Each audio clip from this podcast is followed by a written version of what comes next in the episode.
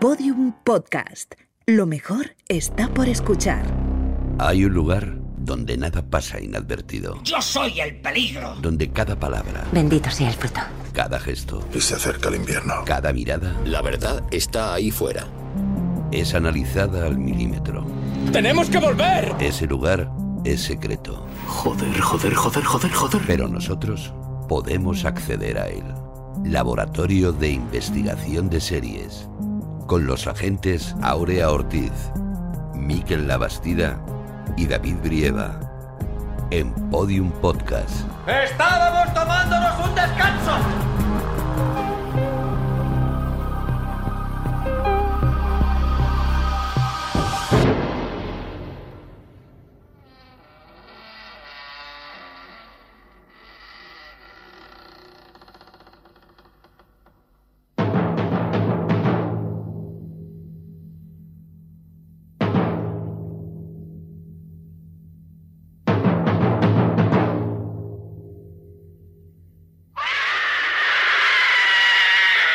Bienvenidos al Laboratorio de Investigación de Series en el quinto capítulo de nuestra décima temporada. Hoy vamos a hablar de la resurrección de la mítica serie de Chicho Ibáñez Serrador, Historias para no dormir. Y para esta terrorífica labor contamos con los agentes más inquietantes del LIS. No tiene doble, pero no le vendría mal por todas las cosas que hace. La gente Aurea Ortiz. Hola Aurea. Hola David, sí, me vendría bastante bien, la verdad, ¿Verdad? últimamente, sí. Pero no sé, es muy inquietante. Ya. Conste que me los has llamado inquitantes, no sé yo. Que diga sí, sí. que ibas a decir terroríficos o algo Las así. dos cosas sois un poco. ¿Qué prefieres. ¿qué prefieres ser? ¿Inquietante o Inquietante, terrorífica? inquietante, sí. También. Siempre inquietante. Y se ha empeñado en traerse al muñeco al podcast y no sabemos cuál de los dos va a hablar hoy. El agente Miquel Labastida. Hola Miquel. Tengo un José Luis Moreno dentro que no, lo había que no lo había sacado hasta esta temporada. Porque lo bueno llega al final. Lo que faltaba era Miquel Ventríloco, ¿eh? Toma, Moreno. y nuestra agente especial de hoy es director del Festival de Cine Fantástico, de Ciencia Ficción y de Terror Catacumba y miembro del equipo de redacción de la revista Bostezo. Él es Javi Llorens. Hola Javi, bienvenido. Hola, ¿qué tal? Buenos días. Encantado de estar aquí con vosotros. Y finalmente, hundiéndose en el suelo, pero solo un poquito, al habla el agente David Brieva. Comenzamos. Atención, este podcast contiene spoilers.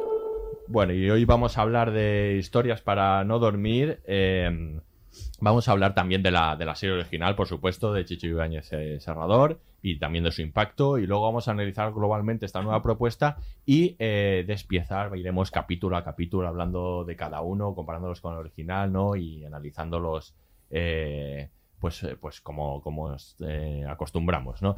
Pero antes de todo eso, vamos a hacer una pequeña valoración global de estos cuatro capítulos, de esta nueva propuesta, cada uno.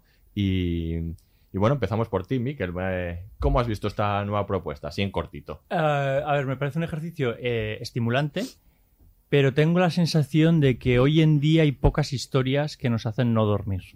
Entonces, eh, es creo que, que hay, que hay pocas cosas que, nos, nos producen, nos producen insomnio y entonces era muy complicado eh, construir un relato que nos hiciese, pues eso. Dejarnos sin dormir, ¿no? Es, efectivamente. Aurea. Pues un poco lo mismo. Eh, pues eso, yo creo que es muy voluntariosa la serie, creo que algunas cosas están muy bien, pero es verdad que es difícil sorprendernos, a lo mejor con ese tipo de historias, igual con otras sí, no sé si es una cuestión de del tipo de, de- de narraciones que son, ¿no? que es difícil a lo mejor crear angustia o crearnos esa, esa inquietud que nos impide dormir o que nos... un poco difícil tal vez, ¿no? Pero bueno, yo creo que tiene cosas que, están bien y que ahora comentaremos.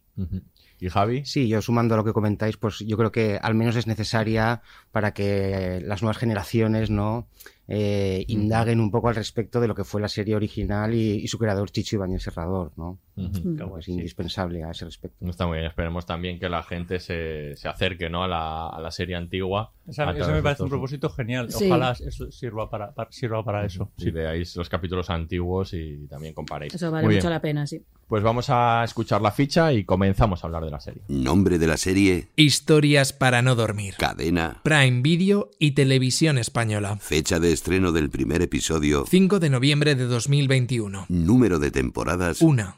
creadores, Rodrigo Sorogoyen, Paula Ortiz, Paco Plaza y Rodrigo Cortés, basada en la serie original de Chicho Ibáñez Serrador. Reparto. Dani Rovira, Natalie Poza, Miki Esparvé, David Verdaguer. Sinopsis. Cuatro directores actuales revisan episodios originales de la mítica serie de terror de Ibáñez Serrador en televisión española.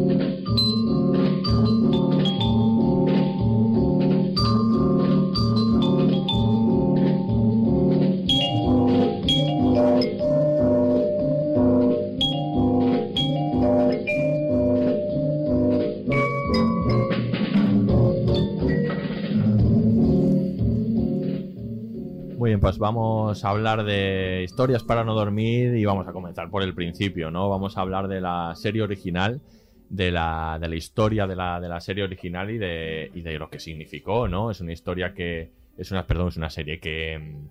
Pues que está en, en, en el recuerdo de todo el mundo, incluso de los que no la hemos visto, ¿no? Sí. Originalmente, y que, y que después, pues hemos oído ta- hablar tanto de ella, ¿no? Que, que, pues hemos tenido que ver capítulos y, y, hemos disfrutado ¿no? de, ella. Vamos eh, a hablar de, esta serie que tuvo tres temporadas eh, en diferentes años, porque la primera temporada es de- del año 66, de 16 capítulos, y luego una segunda temporada que está rodada entre los años 60, se emitió entre los 67 y 68. Y luego una última temporada que ya es del 82 de cuatro capítulos de la que luego hablaremos porque, porque ahí hay, hay cosas interesantísimas de las que hablar. Es que antes ya se hacían series, ¿eh? Fíjate, cosas, ¿eh? Es que parece que la Sí. serie se- sea un invento han de, nacido ahora. de- de- de ahora y de repente conviene, pues me gusta mucho lo que ha dicho Javi, eh, recordar que es que antes ya se hacían series, muy buenas series y sobre todo series las que se beben actualmente, no solo eh, eh, en este caso porque es una reproducción de algunos capítulos de, de aquella serie, sino porque yo creo que esa serie inspiró muchas posteriores y es un, un formato, no solo este, sino otros eh, que vinieron de, de- Estados Unidos, que bueno, que se ha seguido haciendo durante, durante todas las décadas eh, posteriores. Entonces, es muy importante conocer algunos de los ejemplos eh, anteriores para entender las series eh, actuales, ¿no? Ujú. Que, bueno, ¿qué, qué opinas de esta serie? Supongo que la habréis visto, no Es- sé si en el Sí. momento original, por supuesto no, pero en el, o bueno, la- quizá la, la del 82, pero, pero ¿qué- Qué susto, que llegues a decir quizá Aurea. Hombre, no. Está- estaría feo eso. No, pero alguna, yo recuerdo algún capítulo haberlo visto muy pequeña, es posible, ¿eh? de los eh, porque mis padres eran así muy liberales y me dejan ver cosas, aunque, daba, aunque fueran de no dormir. Con dos rombos incluidos. Con dos rombos A mí no, incluidos. a mí no. Y eso, yo, yo creo que alguno he llegado a ver, porque algunos tengo memoria, pero no sé si en reposiciones, porque era una serie que se reponía. Y yo de algunos sí tengo memoria, recuerdo algunos algunas series como los más impactantes. El asfalto, desde luego, lo recuerdo perfectamente haberlo visto. Y supongo que no en su momento porque era muy pequeña. Me imagino que lo vería posteriormente porque se vio mucho, ¿no? Y, sí. Sí. y era muy mítica, porque yo recuerdo a mis padres, todo el mundo hablaba de esa serie como una serie que la tenían muy incrustada, ¿no? Muy, muy recordada y recordaban muchas de las historias, ¿no? Sí, y además cuando indagabas un poco en los fanzines de la época que se dedicaban como a la- al, a género, al género y demás, ¿no? Había así como una nebulosa extraña, ¿no? De información, porque claro, también existía el mañana, o sea, mañana podría ser verdad, ¿no? Sí. que de la cual eh, Historias para no dormir recoge muchos episodios. Eso fue Sí. anterior, ¿no? Y, y, bueno, pues lo, cu- lo curioso ¿no? de, de mañana podría ser verdad, que es el germen de Historias para no dormir. ¿no? Es que fue el primer miniserial de televisión española, ¿no? O sea, cada capítulo duraba varios episodios, ¿no? Y el continuará generó un, un éxito ¿no? en, Claro. en televisión, ¿no? Súper importante, ¿no? Eh, y, y como dato curioso, ¿no? Es que hubieron sobre 80 producciones, ¿no? O sea, och- o sea, 80 eh, historias que se, se- se rodaron y, y se perdieron, desaparecieron, se degradaron, ¿no? Se, se regrabaron encima, ¿no? En, en televisión española y ya no queda casi material de, del, maña- del mañana podría ser verdad o, sí. o- o es posible que nada, ¿no? Y, y de ella se repescaron muchas para, para el Historias para no dormir claro. actual, ¿no? Es que en O aquel sea, momento- actual, no el, de, el, el que empezó. Es que en aquel momento yo creo que estaba muy de moda esa especie de antologías de historias de terror, porque había también revistas, y eso yo recuerdo por casa tener y haber leído muchísimos, eran relatos cortos, muy del estilo de historias para no dormir, de estos muy impactantes, ¿no? Con finales Claro. ahí Claro, que dejaban efectivamente sin dormir.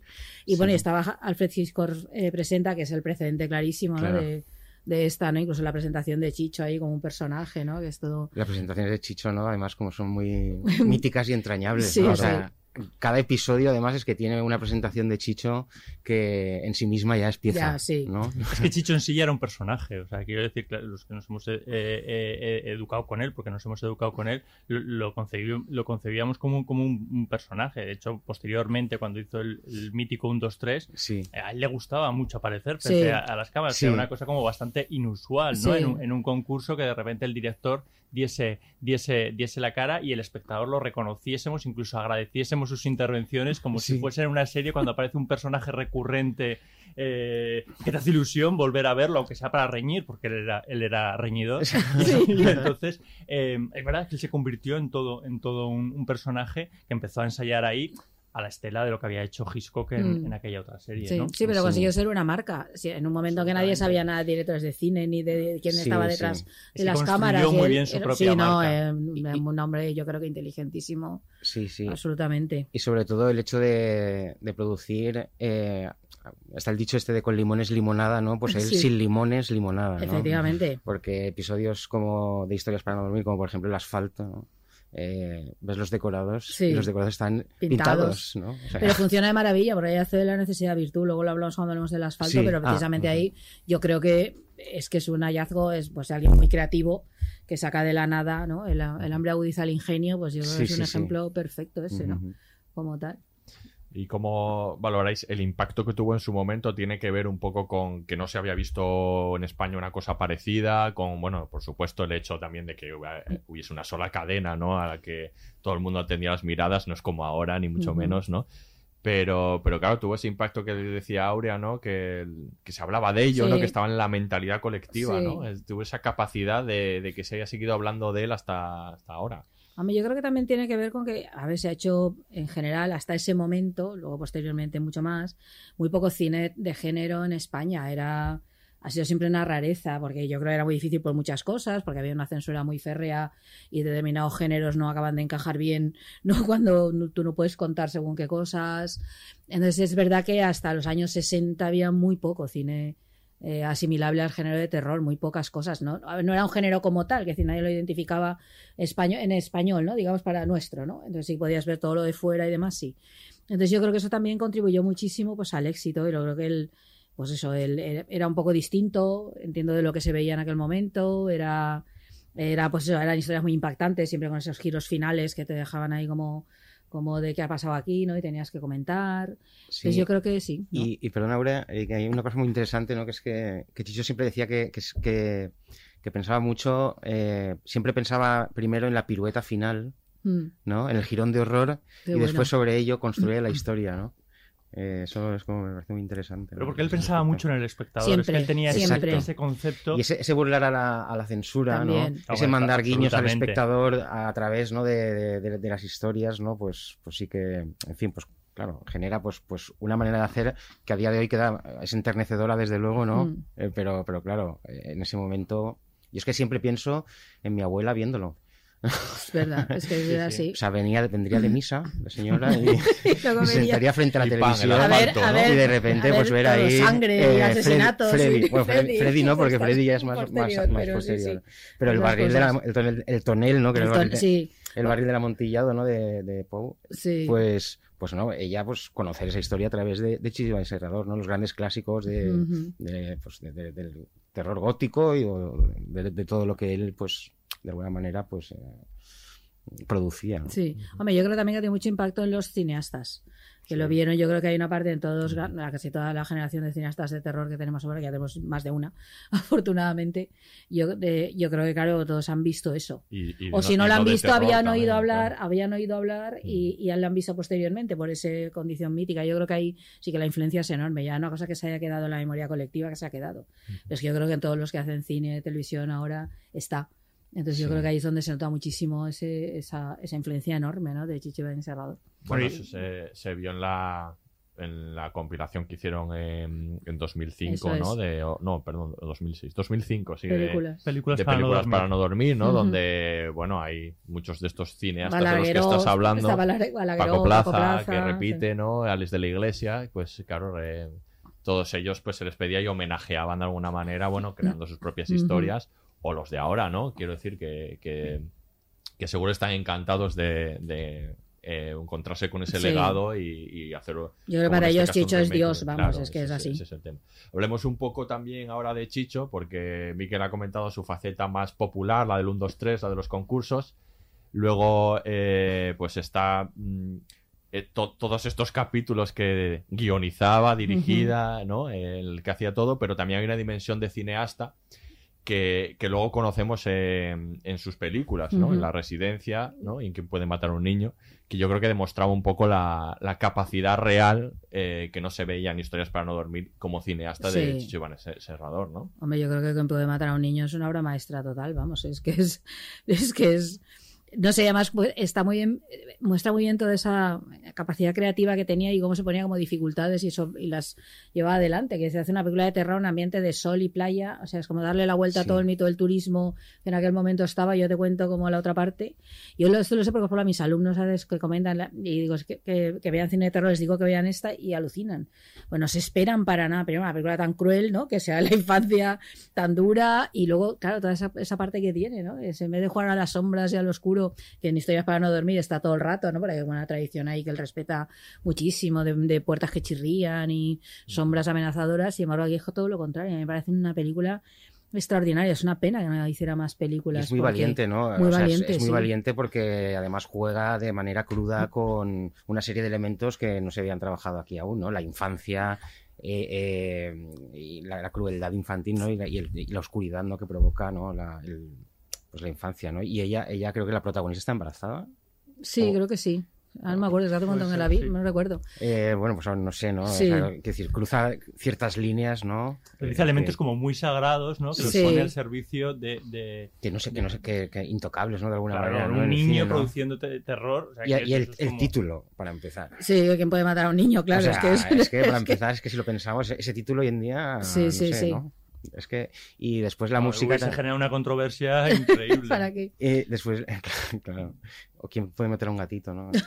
Y, y después también la música. La música de Waldo de los Ríos, ¿no? De Waldo Mm. de los Ríos, ¿no? Que es que él siempre lo utiliza mucho Chicho Ibáñez Serrador. En la utiliza- serie también. En sí. la serie, ¿no? Y que siempre va.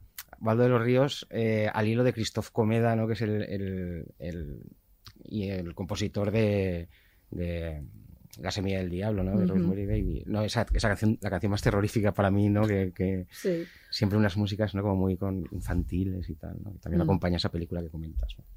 Es muy curioso, sobre todo la trascendencia que ha tenido con solo dos películas. Claro. O sea, es verdad que era una rara avis eh, en, en- dentro de- del universo cinematográfico eh, eh, español, pues que es verdad que tenía un- una visión de género estupenda, una visión de, de- de- de espectáculo, porque él al final Sí, hacía espectáculo es. eh, en todo. Y, y sobre todo era un hombre que, que lo vimos en Historias para Dormir, pero incluso en, en estas películas tampoco tenían enormes medios, pero hacía de la, de la necesidad virtud. O sea, quiero decir, tenía eh, presupuestos bastante exiguos, reciclaba decorados, eso pasaba sobre todo en, en Historias para no dormir, pero es que fu- le funcionaba muy bien. Entonces, Sí, claro, sí. de ahí también yo creo que ve un poco la admiración de estos nuevos creadores, ¿no? Lo decían en la presentación de, de, la, de la nueva versión de Historias para, para no dormir, pues la complejidad que, te- que tuvo Chicho entonces, ¿no? Que mm, los capítulos tenía que rodar en, en, en dos días, Sí. eh, Sí, pues sí. con muy pocos medios, mm, como decía, mm, repitiendo decorados o incluso casi sin decorados y, y- y teniendo, ingeniándoselas para, para hacer eh, otro tipo de, de- de escenografías y ellos que han tenido muchos medios, claro, admiraban cómo podía conseguir lo que conseguía eh, en esas condiciones. Como Roger Corman, ¿no? Por Sí. ejemplo, ¿no? Sí, es un poco ese tipo, yo creo, sí, esa, toda esa creatividad enorme, ¿no? Esa Y el, con- y el incendio final, ¿no? De todas sus películas, ¿no? El incendio de mansión final, ¿no? Ay, sí. No, pero y con cierta, así como con cierta, no sé, a mí me hacía gracia ver las declaraciones, ¿no? De, nos sabe mal eh, que haber rodado con, con estos medios siendo que Chicho creó con tan pocos, ¿no? sí, sí, sí. Y es de, bueno, sabe mal, pues, pues os ten- os tenía que saber más mal, un poco lo, como Lo que ha salido. y algo así. con tantos medios, quiero Exacto. decir. Hubiera, hubiera- estado, hubiera estado bien como homenaje decir, Siempre tenéis todos estos cariño, ¿eh? poquitos medios y con esto hacer Con algo. esto ¿no? hacerlo, ¿no? Y- El Sí, pero es verdad que a veces esta idea del hambre aguza el ingenio, que yo creo que no hay que pasar hambre, no, no se trata de eso, pero es verdad que a veces funciona a favor de los relatos. Pues si tienes talento y creatividad como tenía Chicho, como tiene otra gente, entonces si eres capaz de sacar de ahí. Es que al final eso es la historia, ¿no? De la, la historia de siempre, ¿no? O sea, todos los grandes clásicos de género, por ejemplo, están generados desde la precariedad. Sí, ¿no? es Totalmente, ¿no? Y después hay remakes, ¿no? Bueno, vivimos en la época del remake continuo, que ya están hechos con medios y desde ya, pero es que, no sé, el concepto, la idea y Lo la superan, viveza, ¿no? sí. O sea, la- esa fuerza ¿no? que, que genera eso, ¿no? Pues. Sí, bueno, es que el género no estaba bien visto, que decir, un género se considera pues sí popular y tal, pero no culto, y entonces yo creo que siempre han estado en esa precariedad. Sí, exacto. Que jugó la jugaban a favor, sí. Y, y yo os quería comentar, eh, por ejemplo, eh, el televisor o... Ostras, esa también me acuerdo del televisor. Claro, eso el sí que no la he vuelto a ver, ¿eh? El televisor o, o Freddy, que dura una hora 40 minutos. O sea, que es curioso, ¿no? Pensar hoy en día un producto televisivo que dure una hora 40 minutos. A ver quién tienes a alguien delante de la tele con una hora 40. Eso se, se- se considera una producción te- para televisión. tele- o sea, que eso no es una película. Ya. Pero yo creo O sea, es que, es que yo, lo- yo, o sea, vien- viéndola, digo, hostia, es que esto, es- esto es una película. Sí, o sea, yo creo que sí. ¿No? No A sé. ver, yo creo que tiene que ver con que paga, la paga una televisión, Y pero hoy en día de sería. producción sí, no son televisivos. sí, pero sería una película. Yo, yo creo que sí lo pensaba viendo Freddy la anterior, Mm. la, la del 82 es. A ver. Sí, 82. Sí, un Eh, estrenos TV. ¿no? Sí, este- sí, exacto. Que son, que son películas en realidad, claro. Sí, De hecho, en una, en una introducción, en la introducción de la, de la temporada de los años 80, Ah, creo, es- de Historias para no dormir, en esa introducción habla justamente, previa al episodio, creo que de Freddy, me parece, habla de, de justamente de eso, de, de que iban a poner al límite eh, la capacidad de producción Sí. de televisión española, ¿no? Para eh, televisiva, ¿no? Para, para ver hasta dónde podían llegar. No sé si, si lo, lo recordáis, Sí, ¿no? sí, sí. No, no, esa introducción es alucinante porque acaba diciendo esto, solo hemos hecho cuatro de los trece previstos y no son los mejores, así que lo sentimos mucho, esto es lo que hay. Es hemos, hemos- alucinante. sí, sí, y, est- y- y hemos llegado hasta donde Es hemos podido. alucinante. Bueno, yo, y no oído cara- nunca a un creador decirme que lo que voy a mostrar pues no Sí. está Es muy que- allá. es Luego, que- luego comentamos eso cuando Porque hablemos es de que Freddy, porque eso, es tremendo. sí. Claro, no, ahí ya se mete, o sea, no es que rompa la cuarta pared, es que No, no. se sienta contigo en el sillón ahí, Exacto. de tu casa. ¿no? Se caga en la En pared. la cara y en todo. siempre. Claro, claro. Personaje Es extraordinario. espectacular. Luego hablaremos eh, de, en concreto de los capítulos originales de, la, de, de los remakes, cuando hablemos de, de cada uno. Pero ahora vamos a escuchar un corte y continuamos hablando de la serie.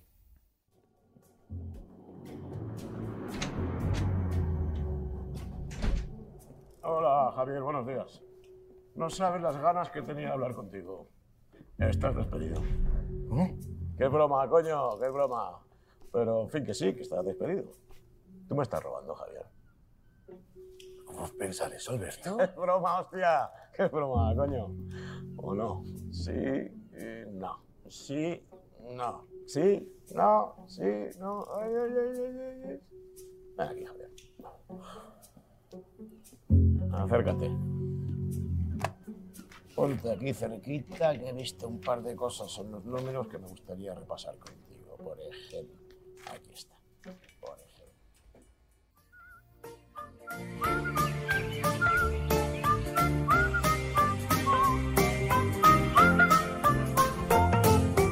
En la vida lo apostamos, todo menos lo que amamos. Nadie arriesga lo más puro, vana ilusión.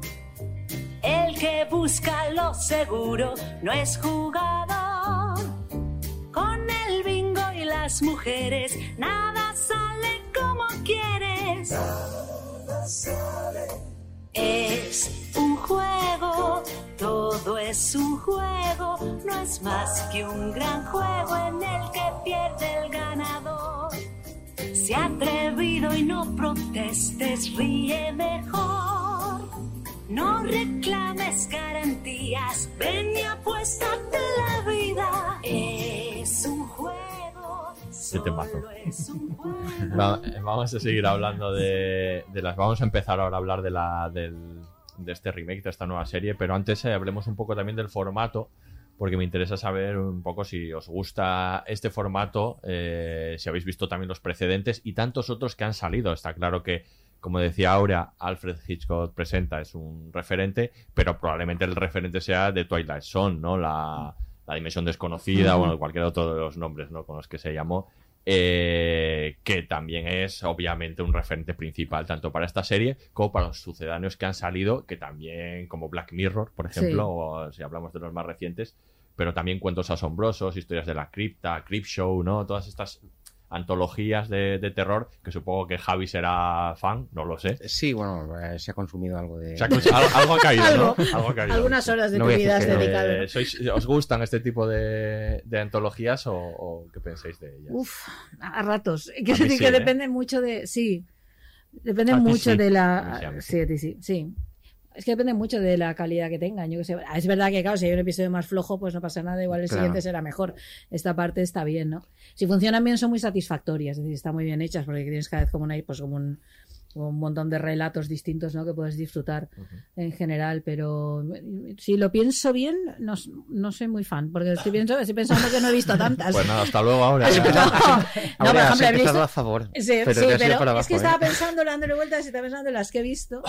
Y por ejemplo, sí, pues no sé, algunas de ellas las he visto, ver, la- pero como muy descuidadamente, excepto Black Mirror, que me parece palabras mayores, aunque al final se le fue la ¿Creéis olla. que, que- que en, lo, en lo inquietante Black Mirror puede ser la heredera de, de esto que hablamos de hacer historias realmente para no Sí. dormir, ¿no? Para, para inquietarte, ¿no? Sí, de alguna que manera. te dejen pensando. al principio más, Sí. ¿no? Eh, lo, lo que pasa es que sí que es cierto que, que en todo ese batiburrillo de series hay como diferentes direcciones, ¿no? Eh, por ejemplo, The Twilight Zone, por Ujú. ejemplo, es muy coyuntural con respe- al respecto de la época en la que, que- bueno, al final todas, ¿no? Sí. Pero, pero sí que Black Mirror y, Twi- y Twilight Zone eh, tienen mucho en común, pero Historias de la Cripta igual Sí, se aleja un poco cosa. porque es eh, más, eh, en fin, pues más para el disfrute, ¿no? Sí. Y no hay un análisis social, ¿no? Eso es. Mm, y metafórico como pueden tener pues Black Mirror y, y historias para no dormir también, ¿no? Desde luego. Y, y, Y la de antigua, Twilight ¿no? Zone esta, sí, Sí, sí, es verdad. Creo que es muy complicado hacer una serie de estas características porque como serie, o sea, como formato serie, lo bueno de la serie es que tú te, si, si te metes, te metes ya eh, de, de lleno y disfrutas de cada episodio. Este tipo de antológicas eh, lo que te propone es entrar y salir en, Sí. cada, en, cada, en cada capítulo. Creo que nos gusta más el concepto, el formato, o sea, cuando hablamos de Alfred Hitchcock presenta, pensamos, ah, sí, qué guay, pues si luego analizamos, seguramente muchos de los capítulos no, no nos gustaron, como ha pasado después con Claro. cuentos asombrosos, como pasan con American Horror Story y ahora American Stories. Horror Stories. Eh, en realidad el concepto nos gusta, pero si miras la cantidad de capítulos, hay muchos, que luego nos pasó incluso con, con Black Mirror, eh, que, no, que, que- que no nos convencen. Pero claro, eh, a quien no le gusta en realidad una buena, un, rato, un buen rato de, de terror si está bien hecho. Es que es muy difícil decir, decir que no. Como series completas, pues son discutibles, ¿no? Hombre, yo creo que ese es como el concepto de las antologías de cuentos, ¿no? Claro. decir, que yo creo que es lo mismo. Pues, eh, pues pasa igual, tú coges una antología de cuentos y unos te gustarán más y otros menos. Y es verdad que haces este ejercicio de entrar y salir todo el rato, que a lo mejor en esto, claro, en este componente serial cuesta más, pero es, pero yo, yo creo que es exactamente lo mismo, es un consumo parecido, ¿no? A ese. Entonces, bueno, por eso decía que fluctúo, porque eso, porque dando cuen- dándome cuenta hay cosas, hay muchas que no he visto y no las he disfrutado especialmente. En- en el Depende mu- mucho de la serie. Hablando un poco de, de este remake, el mundo de los remakes, eh, tanto Cuentos Asombrosos como Twilight Zone han, su- han sufrido, voy a decir, sufrido eh, remakes recientes. sufrido, sí, sufrido. Y, y yo, eh, aparte de Black Mirror, que probablemente sea la que más me, me ha inquietado en los últimos tiempos, voy a recomendar Que en un futuro tendrá eh, también un Su remake. También Sí, tendrá su remake, por supuesto. Nuevas- Seremos ancianos y lo veremos.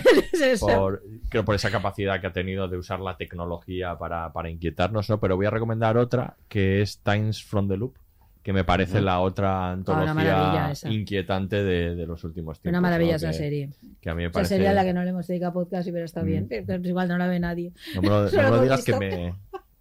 Bueno, que me luego lleva- igual un día nos arrancamos. nos La arrancamos, preciosidad ¿no? Eh, me sí. parece una- esta también es muy distinta, el concepto también yo creo que es muy Es muy diferente, muy diferente, sí.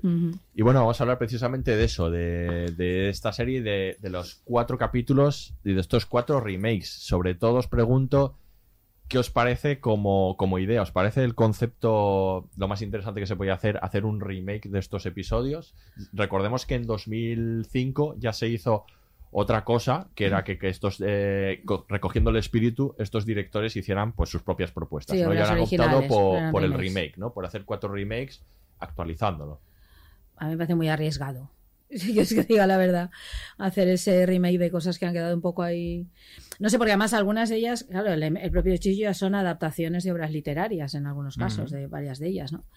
Entonces, no, no- a mí me parece arriesgado hacer el remake, porque estás todo el rato, y yo creo que la serie fluctúa un poco en eso, en la- entre si es un homenaje, eh, recogiendo clics y tal, y algo así como una especie de homenaje, o si estoy haciendo verdaderamente un remake, o estoy aportando mi propia visión sobre una historia que ya contó alguien antes Claro. con muchísima personalidad. Y yo no, y, y la serie creo que al final el resultado no acaba de conjugar todas estas cosas. Sí, porque se, se nota que, que trata de asomar el creador frente al espíritu que quieren implantar, ¿no? Eh, y eso pues sí que produce un poco de desequilibrio, Sí, ¿no? A veces, sí. ¿no? En, en el ritmo. ¿no? A ver, yo creo que es que la sombra de Chicho es muy alargada y tener que recuperar un trabajo que había Chicho, que había hecho Chicho, eh, ya eh, supone un hándicap para, para los creadores. Creo que pienso que están más eh, pendientes de eh, estar a la altura de lo que hizo Chicho que realmente de lanzarse a hacer el, el, el trabajo. A mí, sin embargo, como idea me parece súper estimulante. Me pareció estimulante ya en 2006 buscar nuevas historias, porque quiero decir, el género sí- sigue ahí, eh, han, pasado, han pasado unos años, hay, hay, hay nuevos medios y desde luego hay nuevos relatos que se podrían adaptar o, o- o crear, crear originales. Entonces aquella ya me parecía una idea, creo que volvió a pasar, eh, incluso ahí estaba muy implicado Chicho. Y- Bueno, él dirigió y- una, de hecho, Sí, esas. y dirigió una y supervisó algunas, Ujú. e incluso alguno de los creadores tuvo algún conflicto porque Chicho no era fácil de, de, No de- debía ser, de ¿no? llevar ni de, ni de contentar. Entonces aquello salió regular un poco también por, por, por, por el peso que tuvo Chicho en, en aquella, en aquella producción. Y, ah, pero a mí me parece muy estimulante. ¿Se ha conseguido eh, con esta? Pues no, no del todo, desgra- desgraciadamente. Pero fíjate, es que no me gustaría que se abandonase eh, eh, esa idea, porque me, me parece que es abrir una, de, de hacer de Sí, nuevas, nuevas versiones. No sé, yo, yo sueño con que se puedan hacer eh, historias cortas para no dormir hoy, hoy en día. No sé cómo, no, no- no soy creador, pero me parece un ejercicio estimulante para, Sí. como espectador, ¿eh? Y a la hora de consumirla también hay que separarla de la, de la original. Claro, pero es muy hay que separarla, porque es que la original, o sea, la brutalidad de la original, ya solo con la, en la intro, no sé si os habéis fijado, eh, la puerta cuando se cierra, la música y el grito desgarrador Sí. es diferente hoy en día, pero todo eso es debido, supongo, que a, a que es un producto de consumo, hay que agrandar, o sea, hay que agrandar el espectro del público y crear una página para que todo el mundo lo, consi- lo consuma. Es el efecto, yo lo denomino el efecto fuegos artificiales en un parque Disney. Tú ves fuegos artificiales en un parque Disney y no te asusta el ruido, ni el miedo, ni el nada, y los disfrutas porque, porque están ale- están súper alejados y son preciosos y no, y no hacen ruido. No como cuando los ves aquí, que te, que, que te dan miedo, ¿no? Pues esa brutalidad, eh, y yo creo que es debido un poquitín a que es, un a, a que es una plataforma y un producto de consumo, ¿no? También, ¿no? Eh, eh, lo- los actuales tienen, tienen es- esa, pues esa pátina, ¿no? De, de, de- de eliminar la brutalidad, ¿no? Entonces, bueno, lo que está... Me, me, me he liado un poco. Me Con los fuegos artificiales. ¿te has Quería- sí, sí. Lo que quería decir es que, que son productos diferentes y, y- y sí que es interesante que, que se creen pues historias para no dormir eh, nuevas. Mm. Sí. Nuevas. Es que igual, pensemos en, en nuevas. sí, es que igual estas no son para no dormir, lo hemos dicho al principio, ¿no? Que claro, el concepto de historias para no dormir tenía mucho sentido y verdaderamente lo conseguía. Una cosa ya es que cada capítulo fuera mejor o peor Sí. en su origen, pero sí conseguía esto de vale, es para no dormir. O sea, te va a dejar clavado en el sofá pensando lo que has visto, o asustado, o angustiado, o lo vas a comentar al día siguiente seguro.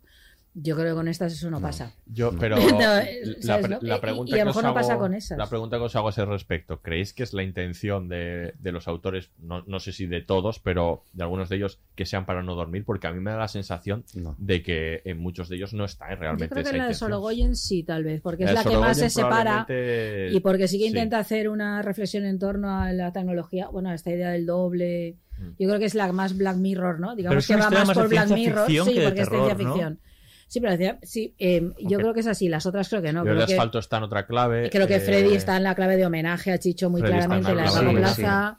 Y creo que la última, la de la de Rodrigo Cortés, de es más cine negro. Yo creo, por ejemplo, a mí esta me gusta más, creo que es la que más me gusta porque es Sí. la es como cine negro. A ver, no, no te va a dejar sin dormir, pero es verdad que Te no, inquieta. no es de terror, pero sí que es inquietante y es mm, y consigue un poco que estés muy pendiente de los giros de guion y, y que te, te involucras dentro y que saber cómo va a acabar aquello. ¿no? Es más Alfred Hitchcock presenta. Sí, exacto. Aunque ya la original también Esta lo también era. lo era, también lo era. De hecho, se parece mucho, es la que más se parece a la, a la original esta. Sí, sin duda. Sí, nos decía que Freddy era, debería ser la que la que más nos, nos tendría que dejar sin dormir, ¿no? En realidad. Ya. ¿no? Debería haber sido, ¿no?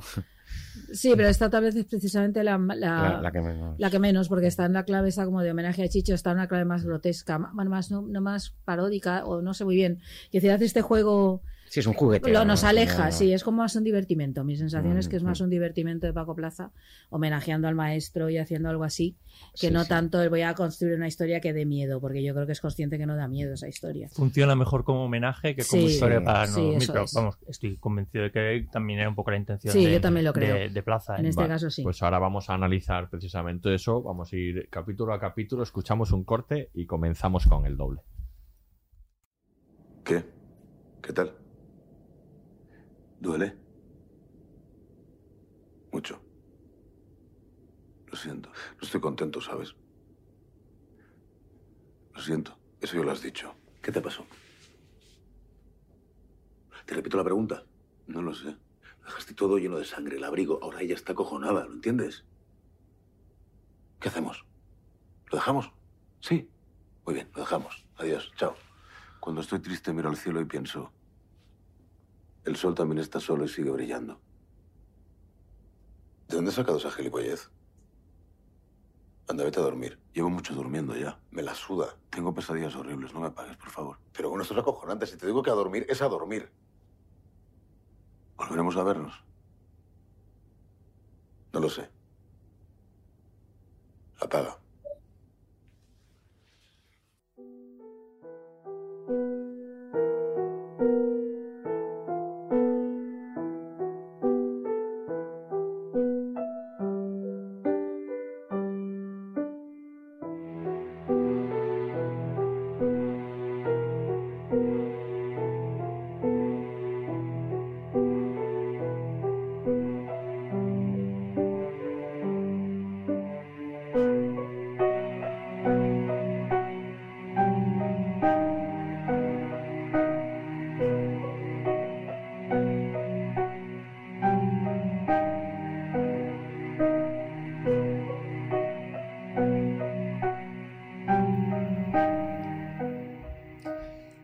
Pues hablemos del doble, de este remake de Rodrigo Sorogoyen. Y vamos a hablar también un poco de, del original, ¿no? Eh, está basado en un relato de Ray Bradbury. ¿Y qué os parece la, la original? No sé si la habéis tenido tiempo de, de revisarla para, para hablar de ella ahora. ¿Qué os parece la original? Yo la he visto y me ha resultado duro. o sea, Difícil, la difícil. propuesta ha resultado duro. La, la he calificado de, historias machistas para no dormir. Pero es que, Sí. ostras, es que se me ha hecho hasta duro, ¿eh? Ya, ya, bueno, y es que claro, cuando revisitas eso Sí. te- hay un dolor Sí. importante. Es que cuesta, cuesta, Hay porque, dolor importante, claro, porque bueno. que la motivación de ellos sea la que es, ¿no? Que para huir de su mujer a un Claro, doble. lo que pasa es que, que, bueno, al final, al Sí. final, eh, claro, Ese es un buen giro. hay un giro final Sí, bonito porque es claro, bueno. eh, eh, ella ya tenía doble. Sí, Claro, ese es un buen giro. Sí que, bueno, en cualquier caso, y pa- pasando un poco por encima de, en fin, pues, Mm, de la coyuntura, ¿no? Pues eh, sí que esa crítica hacia el exceso, ¿no? Que nos, que, que provoca la tecnología, ¿no? Eh, es muy interesante y está repleta, pues, de, de- bueno, eh, hay una cosa al respecto de lo que comentaba antes de la introducción de Chicho, ¿no? Que en este episodio está hablando, ¿no? De, pues de, de- de- del exceso, ¿no? De, de- de que está hablando de, de que a él lo, lo habían criticado muchas veces, de que era un habla de, de las máquinas, de los Frío y robots, mecánico, ¿no? de, Sí. de- de que era un creador mecánico, ¿no? Y de repente como que se queda parado, Sí. ¿no? Como si fuera un robot. Y le dan eh, cuerda. Gira la cámara, hay un giro de cámara, ¿no? Y le dan cuerda, ¿no? Como si fuera ahí un autómata, ¿no? Un, y es- eso es como muy enternecedor, ¿no? En realidad, ¿no? Sí. Y, y bueno, pues eso, ¿no? Esa metáfora hacia, hacia los excesos que, que- que provoca y, y- y a, a los desfases, ¿no? Que, que- que nos provoca la, el- la tecnología para la cual muchas veces no estamos preparados. Mm. A mí esta vez me parece tal vez muy el- se ve muy pobre esta, este capítulo, ¿no? Igual en otros capítulos de Chicho no se nota pobre de, de medios, digo. Sí. Pero mi sensación de- de- del doble, sí. A mí es que me gustó, ¿eh? Sí, ¿te gustó? Me gustó mucho, me me costó. gustó, me He visto mucho. otras, pero este me costó un poco. Me gusta mucho, eh, por ejemplo, la caja, ¿no? Esa caja ataúd. Sí. ¿no? Porque en el nuevo no se nota, no, no se ve tanto, pero, pero no, sí este que- cuando lo mete así, lo mete y lo encierra como si fuera. eh, pero eso es es- verdad. esa es la caja de los dobles, ¿no? Sí. Luego la tarjeta dobles Sociedad SA, ¿no? Dobles SA, pero es una empresa de Virginia, ¿no? Ahí, Sí. o sea, Bueno, Anónima, ese formato lo tienen también Eso me llama ¿eh? muchísimo la atención, esa, esa cosa de, de ambientarlo como en Estados En Unidos. dólares, hablan en Y en dólares, dólares y hablar de Frank, no sé qué, tal. Sí, que sí, de- sí, de- sí. o sea, el choque es brutal. A mí me, resultaba como que chocaba, ¿no? El estar viendo es algo que es muy claramente como de aquí, ¿no? Y, Sí. con- y que hablen como de si Y luego hay una cosa- cuando van en el metro, ¿no? Que es un, claro, es como una caja ahí una pared sin más, ¿no? Eh, Claro. Sí, sí. Que ahí también sí que trabajan un poco el, fu- el futurismo, ¿no? Sí, Un sí, poquín, un poco. ¿no? Cercano, ¿no? El futuro cercano, ¿no? Y ahí sí que hay una cosa interesante en este episodio y es que eh, el protagonista eh, sueña con viajar a la, a la Polinesia, ¿no? Ujú. Y en la Polinesia justamente, en los viajes que, que realizó Chicho en su vida, ¿no? Eh, en una de las islas de la Polinesia... Los es mares donde- del sur, dice. Sí, sí, ¿no? desarrolla, desarrolla, bueno, se, desa- se desarrolló de manera espontánea, ¿no? Un ritual que contaba él, no sé qué, en qué isla, ¿no? En la que se reunían ahí con toda la población, pues bueno, habían desde académicos hasta, en fin, pues la gente, la, la- la gente local, ¿no? Se reunían en torno a una hoguera, ¿no? Y él empezó a contar historias de terror y se dio cuenta de que, de que a la gente le, le encantaban, ¿no? Y todas las noches Allí, se en los reunían. mares del sur. Sí, sí, él viajó por ahí, Ah, bueno, fue, curioso. O sea, que decir, él Ya queda un propio homenaje a sí mismo, casi. no, y yo supongo que, de- que- supongo, o sea, me- cuando ves ese episodio siempre pienso, esas postales eran suyas, Ya. de cuando estuvo ahí, porque salen postales y como, y Es como anaqueles de, de viajes y tal, ¿no? Y bueno, esa referencia yo creo que es una referencia muy propia, ¿no? Que creo que, que la aporta. Muy curioso. Luego. Ent- no, iba a, iba, iba a hablar ya de, lo- del- del- Sí. de la nueva versión, que entiendo que Sorogoyen haya escogido, o sea, entiendo, eh, pienso que es un, eh, un poco entiendo su, su, su elección, eh, por esta cosa que a veces tiene Sorogoyen en, en- en sus obras o en algunas de sus obras de hablar de las relaciones de, de pareja. Eh, Estoy pensando en la, la serie también antológica que se hizo para HBO en casa, mm, a propósito de la, de la pandemia, que él, verdad. que él utilizó su, su capítulo para hablar de las relaciones de pareja Es verdad. Una de sus primeras obras, que es Stockholm, también habla de las relaciones de, de pareja, pero esta, el doble, creo que, que es una, es una eh, buena elección. Para, creo que uno de sus eh, intereses es eh, hablar eso de las, de las relaciones de, de- de pareja. Y en ese sentido, bueno, no sé si le sale del todo bien. eh, eh, o sea, entiendo el, el- el conflicto, aunque luego la resolución me cuesta, me, me cuesta más llegar, pero como ejercicio a mí, a mí me resulta estimulante, la verdad. Yo creo que empieza mejor que acaba. Sí, y de por mi eso. sensación es que apunta bien al principio O sea, y yo apunta... entiendo lo que quiere contar. Sí. No sé si me lleva a un camino que me, Sí. que me resulta satisfactorio. Y luego se le, no sé, como que no acaba de rematarlo, ¿no? Mm. A ver, yo creo que ahí sí que toma en- del original lo que hay, o sea, no solo la idea del doble, sino que estos el doble son señores que quieren tener su propio doble para engañar a la mujer, ¿no? Eh, eh, claro, retoma eso y lo trae a hoy en día, ¿no? A una pareja actual, con los problemas actuales de la pareja. Yo creo que ahí sí que sí que capta lo que sería probablemente el espíritu de, de la serie de hacer una nueva versión de Historias para no dormir. Creo que ahí probablemente es el que mejor lo capta en ese sentido. Es decir, bueno, lo traigo ahora a mi terreno, a 2021 y cuento esto con una historia de hoy. Eh, y luego tiene este tono así como muy Black Mirror, ¿no? Muy de ciencia ficción. Se, se entiende, ¿no? Que haya cogido el Bueno, es elemento. Ray Bradbury al fin y al cabo. Sí, claro, bueno, yo creo que elige el poco ahí. elemento tecnológico es. de la, que, que tiene el original, de esta de la capacidad para, para construir un doble. Y, y eso se lo lleva al terreno Black Mirror, ¿no? Lo, lo cual me parecía, o sea, de base me parece muy interesante porque, porque efectivamente, como hemos dicho, para mí Black Mirror es, es la serie eh, que inquieta, ¿no? En estos momentos por, por, ese, por ese uso tan inteligente que hace de, de, de cómo analiza las tecnologías y cómo nos afectan en Ujú. nuestra vida. Pero yo creo que aquí ese elemento tecnológico yo creo que no lo acaba de desarrollar, que no acaba de, no acaba de funcionar bien, ¿no? Sobre todo ah, tiene, tiene estos momentos también luego en la que aparece esta fiesta a la que van, que me parece un momento muy inquietante, pero que no acaba de desarrollarlo y me parece una pena porque Sí, realmente porque ahí es estoy ahí, eh, ahí estoy realmente atento a ver qué está sucediendo ahí. ¿no? Parece que vaya a desarrollarse alguna clave ahí, ¿no? me La de muy- todo está ahí, ¿no? Me parece realmente inquietante esa, Sí. esa- pero y me parece una pena que no, que no tenga un desarrollo, ¿no? Pero eh, me, me ha hecho, no me acordaba de, claro, del capítulo del de en casa, que ahí juega mucho a esto. Pero también hay una, es una historia de ciencia ficción. sí, sí, sí, sí. Retoma esta idea. Sin embargo, me parece que en ese capítulo está mejor elaborado.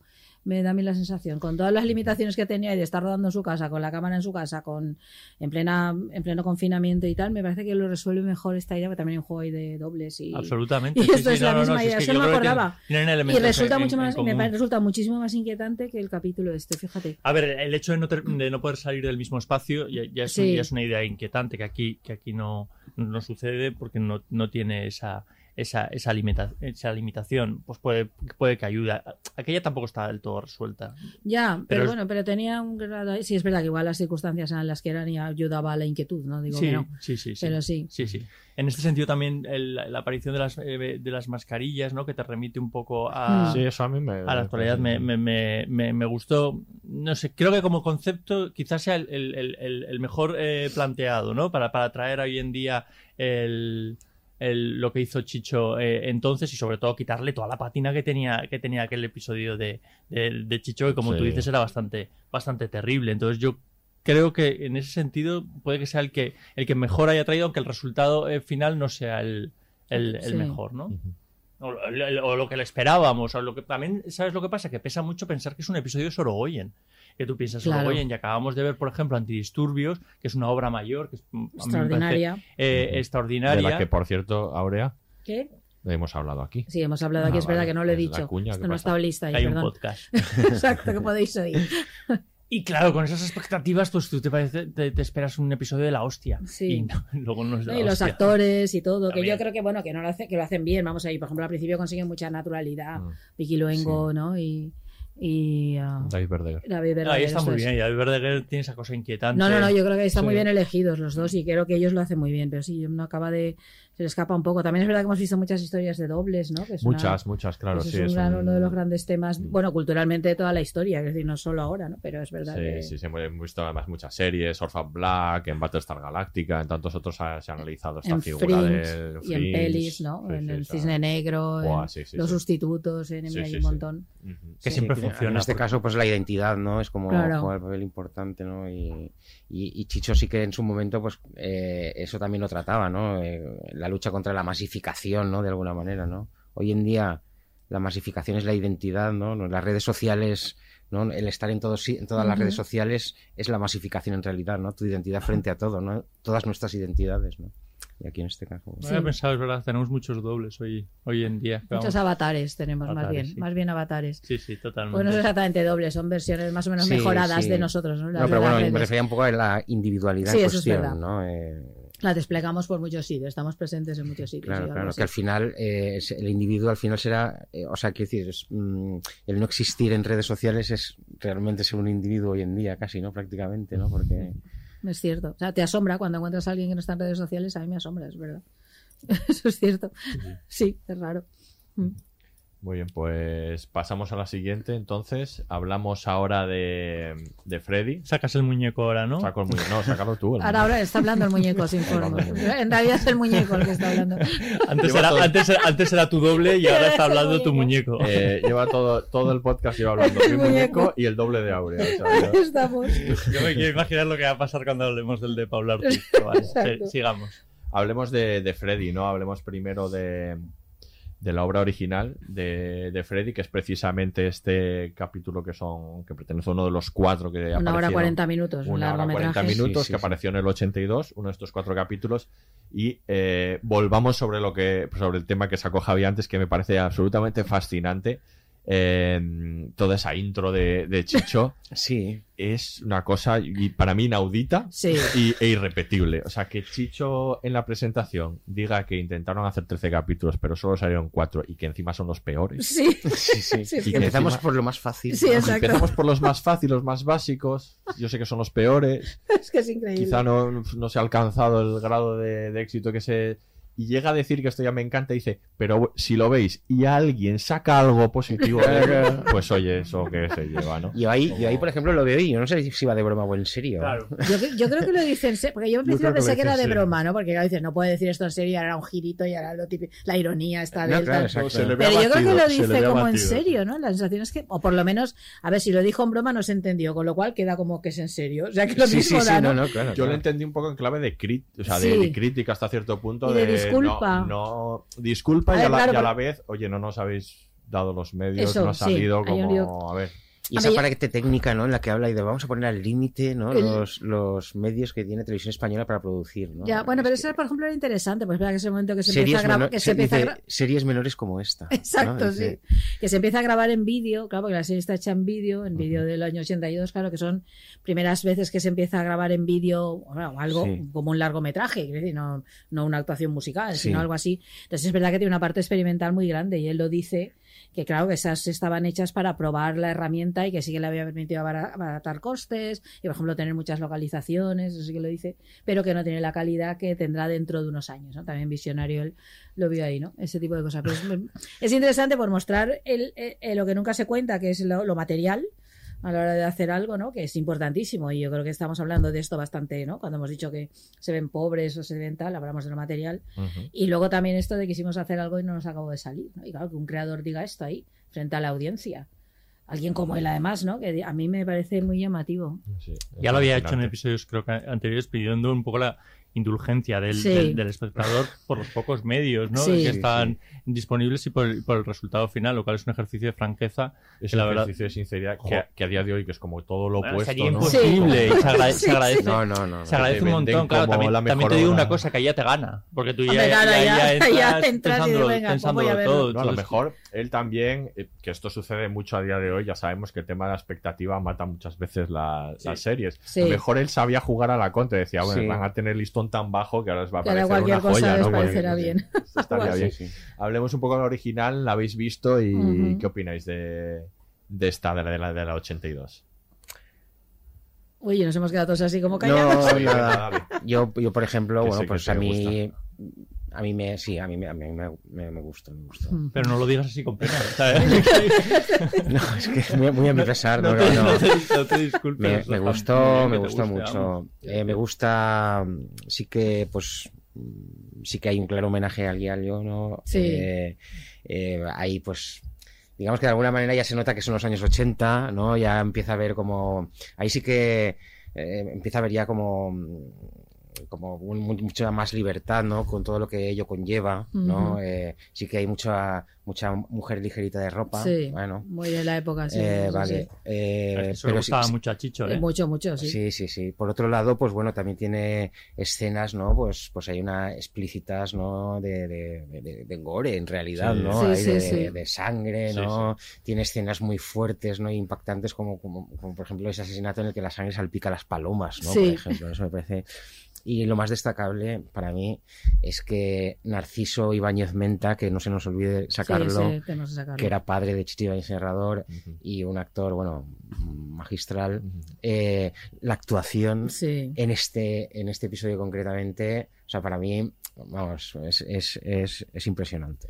Es que eso es que era un actor muy particular, pero era un actor como a la antigua, digamos, este actor muy histriónico, pero que lo hace bien siempre, o sea, que no se que podría pasarse, pero te lo crees, es decir, porque está Sí. tan evidentemente actuando, ¿no? Él, con todas, con todo lo que él hace, ¿no? Entonces a mí, eh, ahí por ejemplo lo borda, que hace de italiano, no sé Sí. qué, de mago, tal, está, no sé, es, y, y tienes la sensación siempre que está disfrutando cuando interpreta. Exacto, exacto. Porque vi también el asfalto y me pasaba lo mismo, la sensación de que está como disfrutando al interpretar. Es un, es un actor sublime y creo que parte Sí. de- del éxito de, estas, de las historias. Es él, es él, sí, él. sí, totalmente. decir, Claro, y de lo mismo es inquietante que patético, lo Sí. cual sí, sí. Que de la casta le viene al galgo, Sí. aquí nunca, o sea, más que nunca, ¿no? Sí, porque el hijo tenía mucho de actora, le encantaba, lo que habéis dicho antes, ¿no? Disfrazarse, Claro, salir, y su hablar. padre, ¿no? que Narciso Ibáñez Menta trabajó con Lonchani el padre y, con, y con Boris Karloff, ¿no? Y de ellos aprendió técnicas sí. de maquillaje, porque él era de los que se maquillaba él mismo. Claro, de el actor a la antigua, ¿no? Un poco de esto. y luego te lo ves en los años 80, Ujú. eh, interpretando a un tío así de mediana edad, ¿no? Que dices, o sea, en, en la, en la serie de los años 60 siempre hacía ahí de como viejo, Sí. no sé qué, y, y ahora lo veía súper joven, ¿no? ¿Y de qué, ha pas- qué- de qué edad tenía exactamente? Sí, no? sí, sí, muy cierto. Sí, muy bien. Y bueno, no, no y, sí que yo creo que está bastante bien realizada. A mí me da la sensación. Sí, yo también Eh, lo creo. Sí que hay, sí que hay complejidades, como por ejemplo al principio, la escena del inicio cuando llega todo el autobús de, de, de la De la- compañía teatral, ¿no? Y están en la recepción del hotel, todos, todos pegan voltes, todos dando vueltas por ahí, ¿no? Eh, creo que esa, esa escena es muy complicada, está muy calculada y al final sale con más suerte que pericia. Sí. pero Yo creo que después de ver la, la introducción del eh, claro, empiezas a mirarla un poco y ves que sí que está experimentando cosas. Yo creo que se nota, eso, por ejemplo, yo lo notaba ahí, pero en otras cosas también. Que lo que está como probando la, la- el, el- el vídeo, que lo que le permite y lo que no, ¿no? Así Sí, que, pero yo, yo- yo creo que no funciona mal, sí, es un poco. Sí. Pero, pero, es- por ejemplo, me sorprendió también que es. Me parece que tarda muchísimo en arrancar el, el- el- Sí. la trama en sí. Que decir, es larguísimo al principio. Para el metraje que tiene. Claro, claro, Claro, porque, claro, exacto, porque dices, sí. esto se puede haber contado en una hora. Yo creo que hay Claro. como entretenerse mucho en ver los entresijos de la compañía, que esto también es un mundo que a él le gustaba muchísimo, todo el mundo de las varietés y el homenaje que él siempre hace al mundo del espectáculo, que esto era una de sus claves. Y, y es verdad que tarda en arrancar aquello Sí, muchísimo. pero no- no es muchísimo. necesario que haya una conversación entre el mesonero y- su Efectivamente, empleado sobre la calidad del churrasco que han hecho, ¿no? Sí, Porque sí, no, es esto sobra, son 10 minutos aquí que Sí, podríamos sí, sí, quitar. ¿no? muchísimo, muchísimo. Mm. Muy bien, pues partimos de esa obra para este nuevo remake de Paco Plaza, que por cierto ya estaba en la, en la antología de Sí. 2005, es uno de los que, bueno, el único que repite, de hecho, ¿no? Mm. Y que lo toma pues para hacer este homenaje, ¿no? Lo- yo creo que Aurea lo ha definido muy bien antes con, con esta idea de homenaje. Se nota Yo mucho que, que es, sí. que es un homenaje por varios de los elementos que aparecen. Pri- El, el primero de ellos, eh, que aparece el propio Chicho Ibáñez Serrador como personaje, ¿no? Que a mí esto me parece que es interesante. A mí me gusta mucho eso, eso, lo de la, la- la metaficción. Es lo que más me gusta del, de- de- del capítulo. Aunque creo que le despista a Paco Plaza para hacer luego el resto del capítulo. Que, Eso se, es se- verdad. que se concentra mucho es en, en- en- en hacer ese juego de homenaje. metaficción y eh, homenajear a, a- a Chicho. Él lo, él lo ha- él lo ha dicho y aparte él venía de rodar La abuela y necesitaba Ya. salirse un poco de, la, Sí, de ese... que. Claro, esa solemnidad ¿no? que tiene eh, en la película y hacer algo más, eh, diver- un divertimento, que al Mm. final ahí yo creo que funciona eh, es- estupendamente. Y creo que, claro, yo es que igual eh, otros espectadores que no tengan ese, ese pasado vinculado a Chicho, pues no lo disfrutan tanto como yo lo, he disfrutado, lo he disfrutado el capítulo. Porque, claro, me, llevaba a mi infancia, me llevaba a todo lo que he visto de Chicho, a mi educación sentimental en, en- en- en el fondo. Y creo que ahí funciona, funciona muy bien. Mm, Es que ya me pasaba con el capítulo del Ministerio del Tiempo en el que aparecía, Chicho. en el que Era aparecía un capítulo Chicho. estupendo ese. A mí se me Un parece. capítulo- era un capítulo Yo creo mucho que ahí- más redondo. Sí, yo creo que ahí sí que consigue en el Misterio del Tiempo aunar las dos cosas, el homenaje y que el capítulo en sí mismo funcione, sí, sí, que si la propia trama y Mm. demás. Y aquí, aquí cuesta, aquí cuesta un poco. Aquí se todo como yo creo que lo he estado muy impostado, muy evidentemente falso, ¿no? Que cierto ese homenaje que está haciendo y tal, no sé.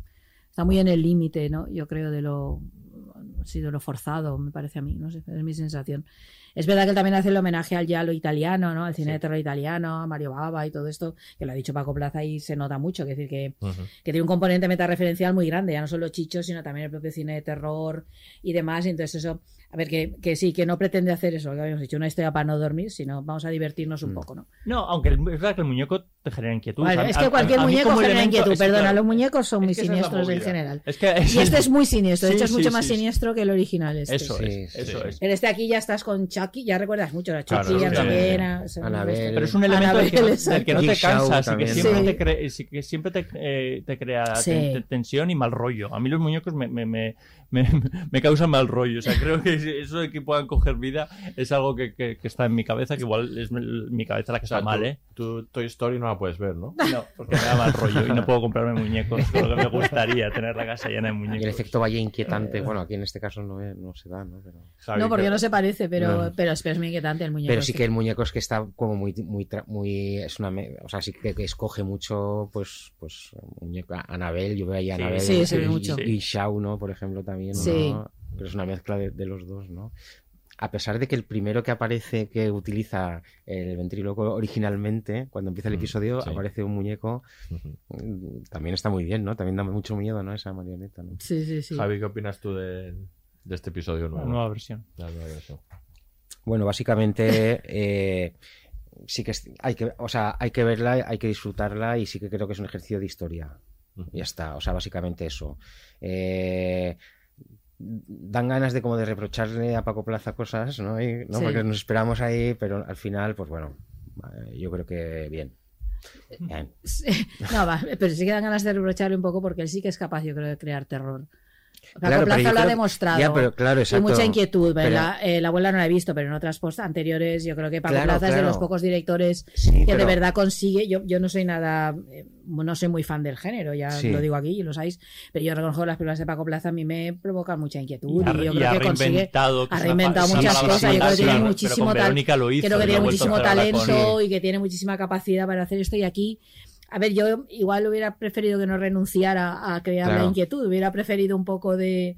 Con el homenaje no me basta. un Ya, poco, ya, me ya. hubiera- Pues ese- porque él ese- tiene la capacidad, que si no la tuviera, pues dices, bueno. Es el reproche que pero, apetece, sí, ¿no? pues Sí, eso, un un poco, poco. así. Pero yo creo que eso pasa con toda la serie Sí. en general, con la elección de los, de los directores, a excepción de, de, de Pablo Ortiz, que está menos vinculada al género, por, por lo que le conocemos hasta Sí. ahora, por lo menos. Su película eh, La novia no, no entraría dentro de, de- de- de esta selección, pero pasa con Rodrigo Cortés, que, mm, que está vinculado al género, que lo hizo con Borrit. eh, con Sorogoyen y con Paco Plaza, que, que- Sí. que lo ha demostrado, que empezó con la estupenda y efectiva, efectista también, a veces rec, Uy, pero esa da mucho miedo, caramba. si Da mucho es una miedo, obra es- completamente no, es- wow, es- inolvidable. Es, un- es una, yo iba a decir trilogía, pero no, porque ya son, ya son cuatro o cinco lo que han hecho. Sí. Está muy bien. Luego esa reinvención que para mí es soberbia, porque Verónica, eh, para mí Verónica. lo es, eh, ese eh, juego de, de género que es quien a hierro mata, y ahora otra vez ha vuelto a, a demostrarlo con, con la abuela. Entonces yo creo que las expectativas, la elección de los directores es estupenda y que a ellos sí que se les puede pedir que Sí. hagan historias para, para, para, Para no dormir, para no dormir. Entonces yo creo que eso es lo que, que si no fuese plaza este ejercicio, o sea, este, este episodio, pues sería más que, más, más que pasable, aunque para mí funciona más como eh, homenaje y, y, meta, y metaficción. Pero al ser plaza, tú sí que crees que te puede atormentar un poco más ver y tienes un muñeco.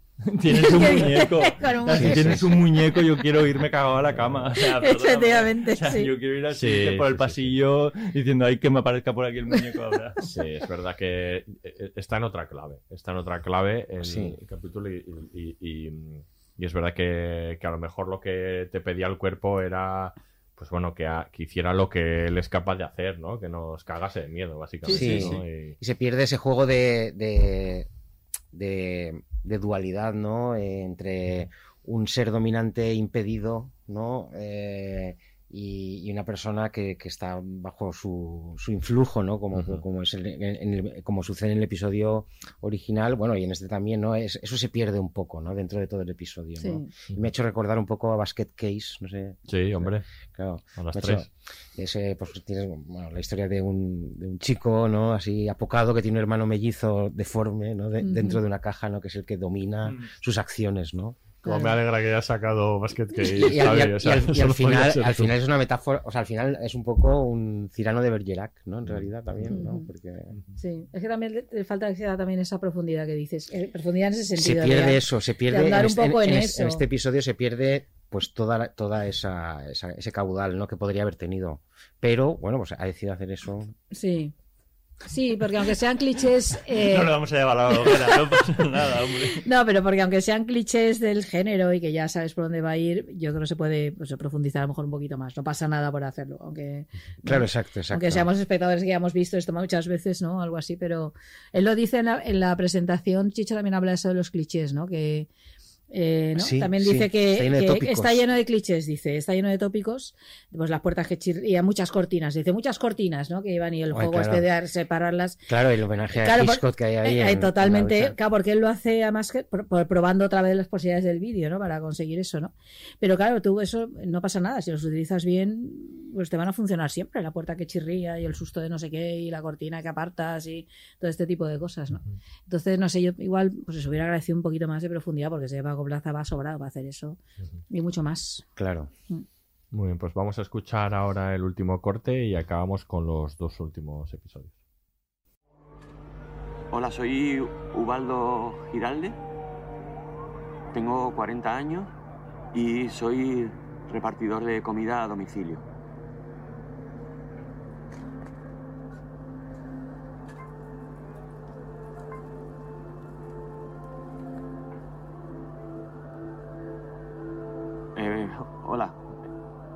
Primero, bu- buenas, noches. Eh, soy repartidor de comida a domicilio y, y me he quedado Me he quedado aquí Estoy, es- estoy casado, mi, mi mujer está embarazada y me he quedado aquí...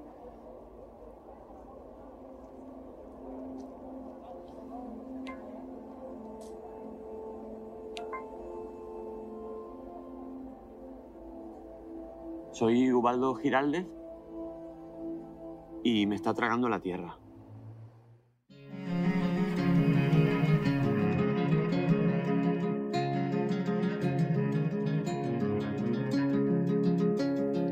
Cando era tempo de inverno Pensaba en donde estarías Cando era tempo de inverno era tempo de sol pensaba en donde andarías cando era tempo de sol. Agora tan só eu penso meu ben Simón.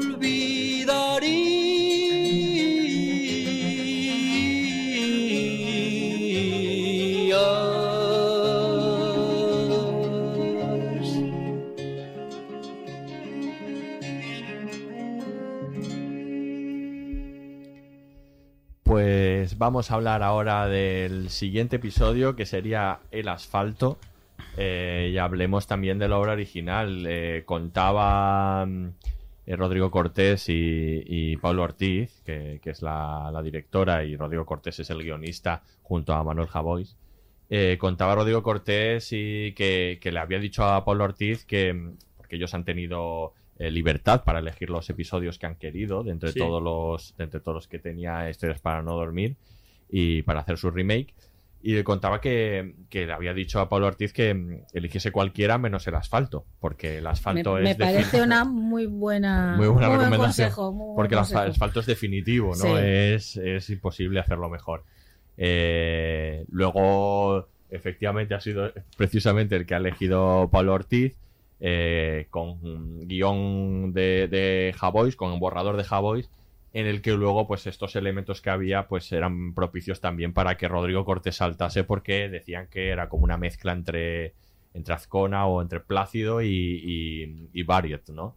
Que es la película de Rodrigo Cortés. Eh, pero bueno, el caso es que han decidido hacer asfalto y hablemos precisamente de, de la obra original, ¿no? De, de probablemente, el, si no el, el más conocido, el más reconocido, el más recordado o el mejor, eh, probablemente uno de los de, de ellos, ¿no? De, de la Mm. obra original de Chicho. ¿Qué os ha parecido Asfalto ahora que habéis tenido oportunidad de, re- de re- revisitarla? A mí me ha parecido una maravilla. Es que es una maravilla. Yo creo que eso nos ha pasado a todos. Yo recuerdo esas leyes que os decías así, que se recordaba haberla visto de pequeña, que me había impresionado muchísimo. Luego sí que la he, vuelto, la a ver una vez de adulta, por lo menos, por lo menos una vez más. Y claro, la volví a ver para esto y dije, es que esto es insuperable. Claro, no recordaba, no, eh, Rodrigo Cortés tenía razón. Es que es, no sé yo, esta funciona de maravilla y funciona... Me encanta que funcione de maravilla siendo una propuesta muy irreal en su planteamiento, o sea, que juega con la irrealidad, con los decorados pintados de mingote, con la mezcla de personajes de todos los tiempos, ¿no? Que van vestidos igual del siglo XVIII que de hippies de los 60, que de señores con canotier. Eh, y funciona extraordinariamente todo el mensaje este de la deshumanización. Bueno, otra parte es un mensaje muy de los 60, yo creo que está muy en su tiempo, ¿no? Hay muchas obras así. Y pero sigue funcionando hoy en día, esta idea de la des- deshumanización, de alguien va a morir de alguna manera absurda y nadie va a hacer caso. Bueno, y, todo toda esta historia sobre la burocracia, por favor, que podríamos aplicar hoy en día, aunque haya en teoría menos Sí, ese papel. elemento lo, lo- lo han, han prescindido de él, pero se podría haber utilizado Sí, hoy en día. este es de uno de nuevo. los, es un tema muy, muy de la, muy de la época. Se trata de muchas obras de teatro y mucha esta, esta sátira de la burocracia, ¿no? Que nos ha invadido El por triplicado papel, este, el ¿no? por triplicado. Esto sí, están, aparecen los chistes de la época constantemente. Hoy en día también aparecerías a través de internet, pero podríamos hacerlo exactamente igual. No estaríamos sepultados en papel, pero estaríamos sepultados de otra manera. Y yo creo que a mí me sorprendió, me parece insuperable, sí, me parece muy difícil. Y creo que se nota que es muy difícil de hacer hoy en día ese planteamiento. Bueno, ahora hablamos de la esta, pero a mí no sé. ¿A ti te parece el asfalto? No, no, evidentemente. Es una obra maestra. Sí, sí. A día de hoy, claro, yo cuando la revisité sí que es cierto que me gustó menos que en mis recuerdos. Bueno, pero Eh, esto pasa a veces. eh, sí que pues es muy entrañable. eh, pues es lo, como lo que comentabas básicamente no de los decorados de Mingote no que hay un contra- tú tienes contraplanos con el sol un sol dibujado no que está ahí di- dialogando con el con el Con cara el que con está cara de atrapado enfado, sí. con el hombre que está atrapado en el asfalto no y funciona. Y funciona. y funciona. Sí.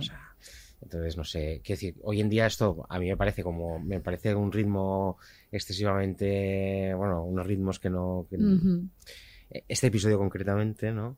Pero, pero vamos, en, en sí es lo que tú dices, ¿no? Es un- una maravilla, una Mm. maravilla. Y que, y que en otra, una vez más, Narciso Ibáñez Menta, ¿no? Se, Sí, se sí, echa a sí. sus espaldas, Totalmente. se echa a sus espaldas y, ahí hace que funcione, ¿no? O sea, Totalmente. Yo creo que em, en realidad la falta de medios aquí es, es, es un acierto.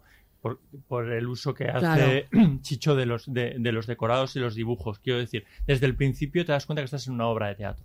O sea, que ahí no hay, ahí no hay el elemento audiovisual, que luego, por supuesto, juega, juega a su favor, pero mm, no trata de disimularlo. Con lo cual tú ya entras en ese, tú ya Sí. entras en ese juego, que es como cuando entras en, en- en un teatro, Sí, realmente, a ver una a ver una obra que ya estás en- con, con- con ese eh, modo de entender de entender la obra y ahí funciona funciona genial porque juega con toda esa irrealidad pero eh, ata- eh, ataca a temas que, en- que entonces eran, eran importantes y que afectaban a, a- a la sociedad y hoy en día siguen, eh, siguen siendo relevantes.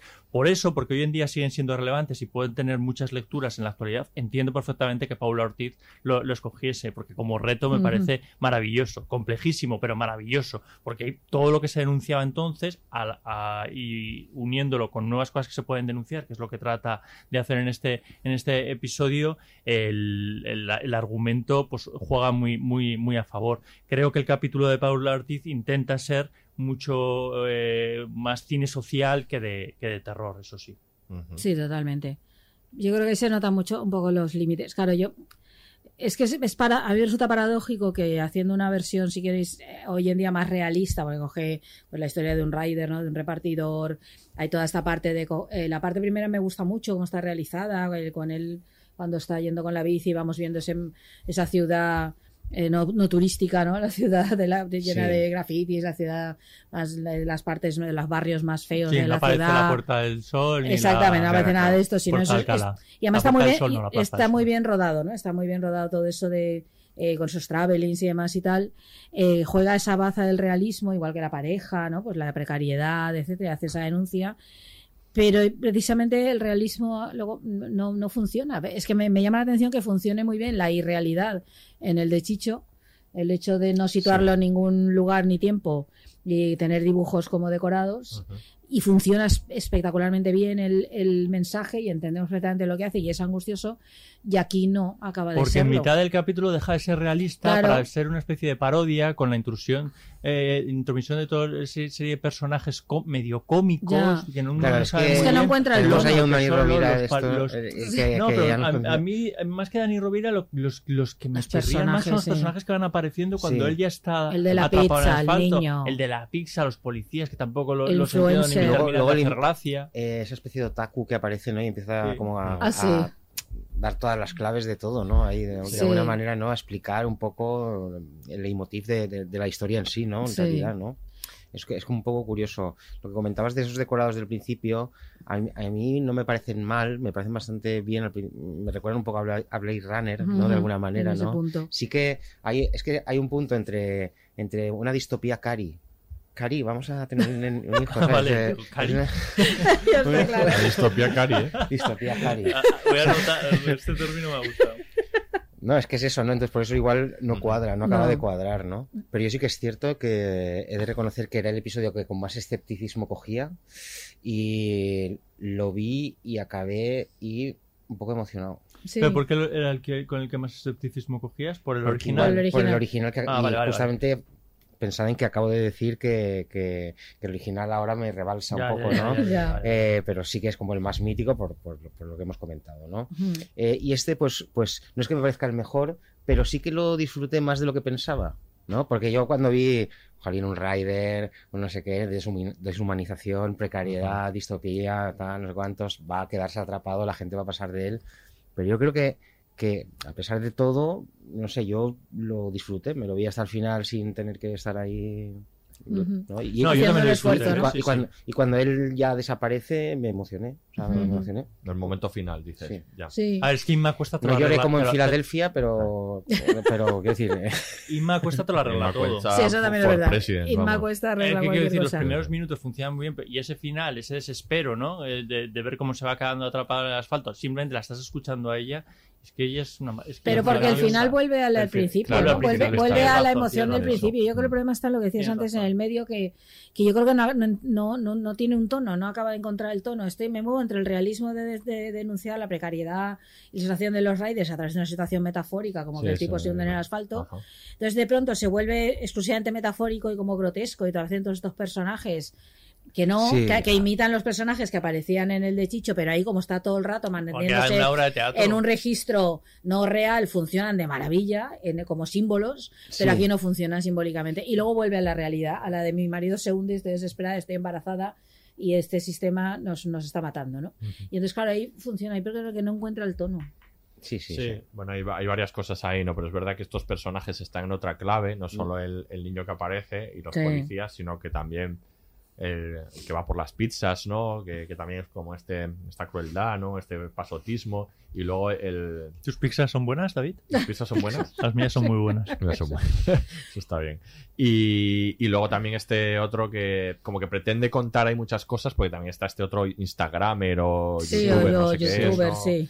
Que aparece ahí para, para bueno, para soslayar el, el elemento Sí. este de la, de la fama en las redes sociales, Sí. que también está un poco, que ya está en realidad en la, en la, en la historia por este, porque él al final acaba eh, mandando por, por redes sociales o por Sí, Twitter sí. cuando nadie le está haciendo caso Sí, y, inme- el- inmediatamente aparecen los medios de comunicación de nuevo Bueno, también la periodista está imposible. grotesca, todo esto no está metido crees. un poco un calzador. Claro, ¿no? O sea, bueno, es lo que y- sustituye a la burocracia del Sí, original, sí, pues sí. aquí pero que sería de, todo de alguna esto. manera en cuanto a ritmo y demás Sí, no pues está metido sí. todo como eh, tiene tiene como un- una franja no en la que Sí. empieza y acaba todo ese elenco de personajes no que sí que de alguna manera pues eh, dinamitan no el, el buen ritmo no de- del episodio La verdad es que sí, hay una pena ese. A ver, quiero decir que yo creo que tiene Yo cosas creo que buenas tiene tal. elementos muy interesantes Sí. y que...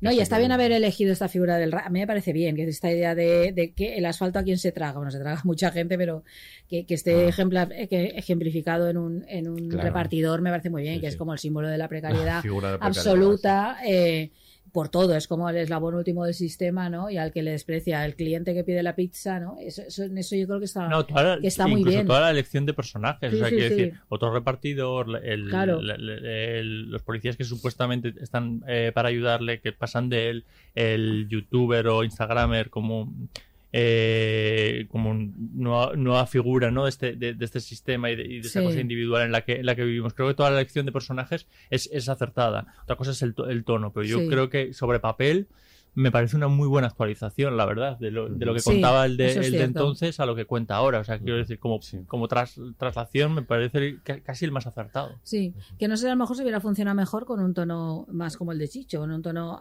acepta un tono como de irrealidad, que por ejemplo ahí Pablo Ortiz, yo creo que como directora sí es adecuada, porque si recordáis la, la, buena. la- novia, Sí, sí, sí. eh, visualmente es una película claro, muy artificial en el mejor y más noble sentido del término, decir sí. que juega la artificiosidad y Pero le te sale de maravilla. y entras claro, eso es. completamente en la obra en ese sentido que yo me esperaba igual algo así, ¿no? Que incluso al principio, no, no la parte que están en la casa, pero sí la parte que están por la ciudad, aunque juega al realismo, pero también tiene un tono como. Como no un poco no onírico, pero sí un poco Sí, sí, un poco Lo que le cuesta subir las cuestas. Claro, ese tipo de cosas pensé que se mantendría ahí, pero no acaba de, no acaba de pescarlo el tono ahí, no sé, es una pena, una pena. Yo creo que el papel es muy buena idea. Muy bien, pues vamos a acabar ya con el, con el último de todos, ¿no? La broma eh, de Rodrigo Cortés. De Rodrigo Cortés. eh, la obra original basada en un relato de Robert Arthur. Eh, no sé si habéis visto, habéis tenido oportunidad de ver esta. Eh, me ha sorprendido lo mucho que se parece Sí. eh, al, al original, en este caso, lo Mm. fiel que es. Se parece al bastante, incluso algunos planos son casi tal cual. sí sí Ajá, El del coche, el por coche, ejemplo, ¿no? Por cuando estás, es que, el, final es lo que difiere no en realidad no Mm, Sí, sobre ahí todo al igual, porque ahí acaban todos castigados un poco, ¿no? Todos sí, ahí muertos como tal, sí. A mí este es un, a mí este es tal vez el que más me gustó El de Rodrigo Cortés. Sí, tal vez porque me parecía el más compacto. A ver, este sí que yo creo que no, no esto es una historia de cine negro y no pretende crear miedo, Sí. sino más bien suspense, sí que creo que lo consigue y que estás ahí como esperando los giros, creo que está muy bien interpretado. Pues sí, creo que, claro, a ver, obviamente te gana en cuanto llega Eduard Fernández. Claro, es Bueno, Ese, ese primer, esa Maravilla. primer plano secuencia de él repartiendo bromas, qué broma, tío. Es que Eduard O sea, eso- Fernández ahí ya, ahí ya. Ahí es como monstruo, tío. te ha ganado completamente el episodio. Qué impresionante actor Bueno. es, la haga lo que haga, la madre que lo parió. Es que es No, una en cosa- tres minutos ya ¡Ah!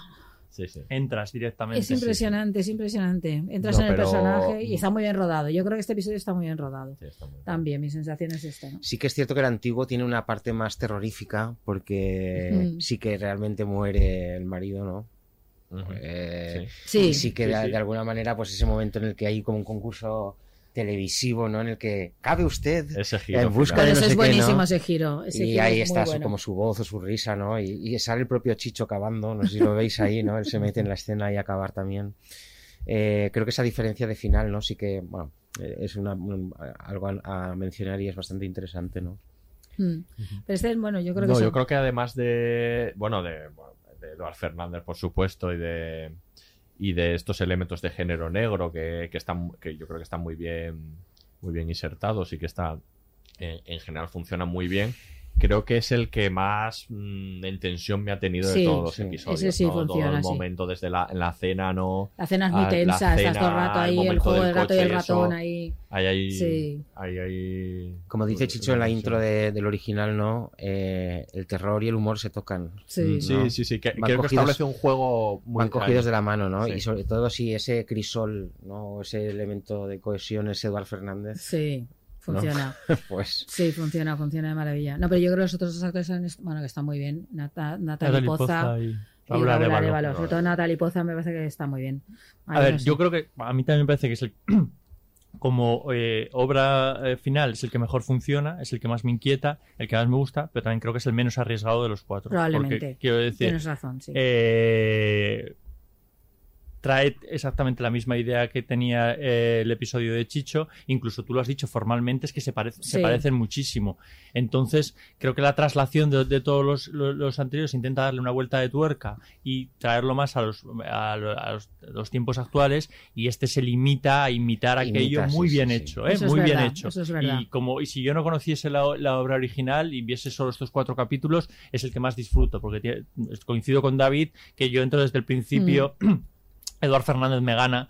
eh, con, con toda esa, eh, fíjate ese histrionismo que en otro actor te podría sacar de quicio aquí es que no, te no. estás descojonando con él, te estás descojonando sí, con sí. él aunque le estás odiando ya y estás diciendo por favor que, se, que le- alguien, le- uno. que alguien le tire por una ventana por favor y agradeces en cuanto ya conoces un poco enseguida lo, lo que crees que va, que, que- que va a pasar. Entonces, es verdad que luego eh, hay mucho guiño a- a- al cine de negro, ¿no? Ese encuentro en la cafetería, una vez se- supuestamente han, cometido el asesinato y se reencuentran el, el personaje de Natalie Poza y Raúl Arevalo, que son, están un poco en tono exagerado, ¿no? Sí. Si alguien nos oye, alguien, alguien nos ve, pero... gafas de sol. Sí, Sí, gafas de sol. No, pero eso es muy de perdición, porque yo creo que es la- el, referen- el referente sí. es perdición, porque de hecho, bueno, la secuencia del coche es tal cual perdición, pero eso ya está en el de Chicho, quiero decir, ahí lo ha mantenido Rodrigo Cortés. En perdición, cuando matan al marido, es- el plano es ese, ellos tres ahí en el coche, luego el plano de ella.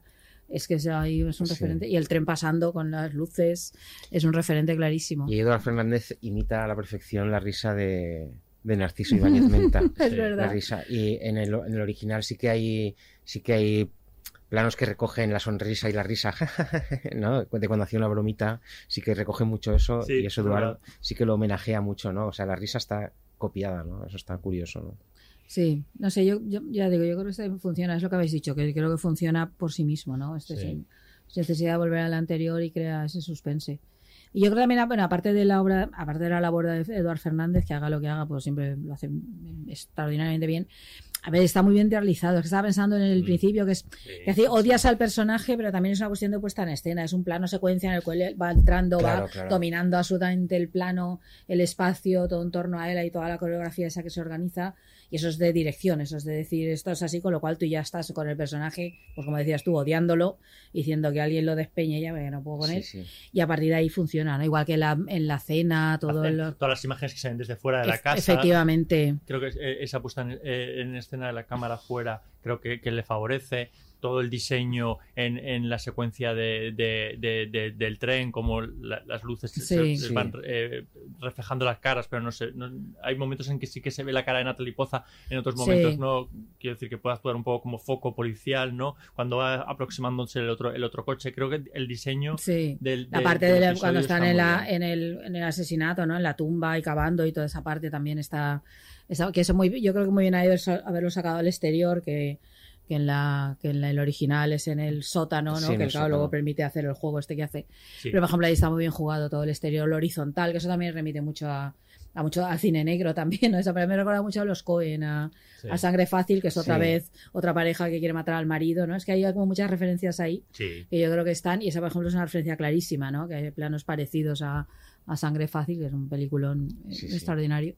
Que tenemos cine negro, tenemos cine social, tenemos, Tenemos de todo. eh, thriller, Parodia. La putada es que no tenemos cine de terror tenemos en, terror. esta, en esta nueva, en esta nueva versión, sí. ¿no? Pero bueno, igual tampoco historias para no dormir al final era. Igual también lo, lo- lo- lo tenemos nosotros cuando éramos pequeños como más una historia de terror que hoy en día podría ser más social y más negro. Igual lo tenemos demasiado mitificado con que aquello era, aunque aquello era terror. ¿no? Claro, es que el espectador de entonces sí que Claro. podía llegar más a aterrorizarse Claro. que, a- que, que el de Claro, es que ahora, yo ¿no? creo que es eso, Actualmente, que es que ¿no? ahora tenemos muchas más influencias, Sí. hemos visto un montón de cosas más y, y nos aterroriza. Tristemente nos aterrorizamos menos. menos. O sea, Nos creo, que es más la- la creo- realidad. Creo que es más terrorífico un telediario de las 3 de la tarde Sí. que cualquier serie que nos puedan, que nos puedan mostrar. ¿no? Sí, no, pero fíjate, es más terrorífica probablemente la precariedad actual, ¿no? El hecho, por ejemplo, de la historia hasta del Rider, en la realidad, mucho más terrorífica que lo que resulta a lo mejor en, en el propio capítulo, ¿no?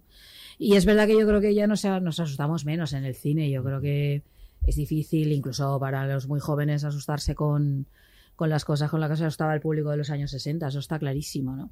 Pero es verdad que hay obras que lo consiguen. Estaba pensando en nuevas reformulaciones, por ejemplo, del terror. En, no sé, Misa de Medianoche, ¿no? La, la última serie está... ¿Qué te no gusta a ti, Misa de Mucho, mucho. No es exactamente terror, bueno, sí al principio, luego algo menos.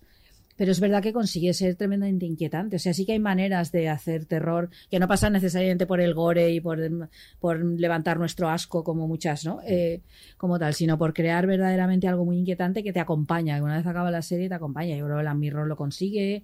Eh, la maldición de Hill House, que también es del mismo, ¿no? de de Mike Flanagan. Flanagan. Yo creo que también lo consigue, ¿no? Que sí. O sea, sí que hay maneras de hacer hoy en día de inquietarnos, ¿no? De, bueno, las propias obras de Paco Plaza que hemos dicho, las películas, ¿no? Hay algunas así, ¿no? Entonces, eh, entonces claro, tal vez el titular esta historia es para no dormir queda como homenaje, pero es verdad que no corresponde exactamente a, a esa idea, ¿no? Es, eh, sí, yo hubiera esperado un poquito de susto. Sí, susto, susto, sí. y no verdad. mucho, no me gusta especialmente, pero hubiera esperado un poco de, de, de- de hacer así Sí, sí, y de no mirar en el sofá. algo luego así, ir- ¿no? Que con algunas series y películas sí me pasa, caramba, ¿no? Es como es ahí es complicado, ¿no? Y no sé si tiene que ver con ser un remake también, ¿eh? Que, a lo mejor... Claro, y el homenaje está claro. Sí. está. El peso título de es el Chicho homenaje, Sí. El título es un homenaje. Sí. Y ya está, ¿no? Y luego realmente, pues, luego el producto en sí, pues, no se corresponde a lo que el título proclama, ¿no? De Sí, manera, ¿no? hombre, pero eso corresponde un poco a la moda, estar haciendo remakes permanentemente, ¿no? Que también está en el mundo de las series de ir haciendo constantemente, ¿no? Entonces, claro, es forma parte de unas estrategias de producción hoy en día que, claro, ahí derivan el éxito de la serie va, también va a depender mucho de del hecho de que reaviva una serie antigua, que es decir, la- hay una marca y lo que se hace es reavivar esa marca, ¿no? Entonces, Mm.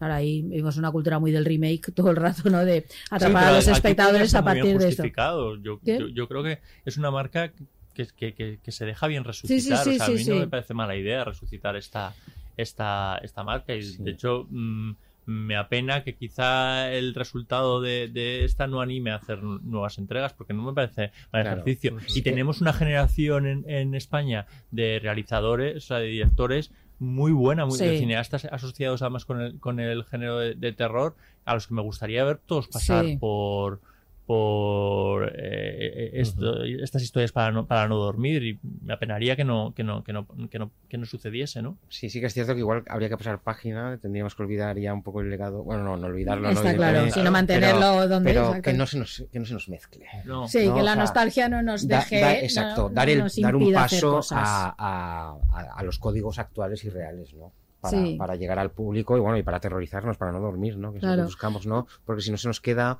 un un, Black Mirror así. De andar por casa un poco. eh, Pero es una barato. pena porque estaba pensando que películas para no dormir, por ejemplo, la propuesta sí que era libertad para los cineastas y podían cada uno de ellos contar la historia que quisieran. Sí.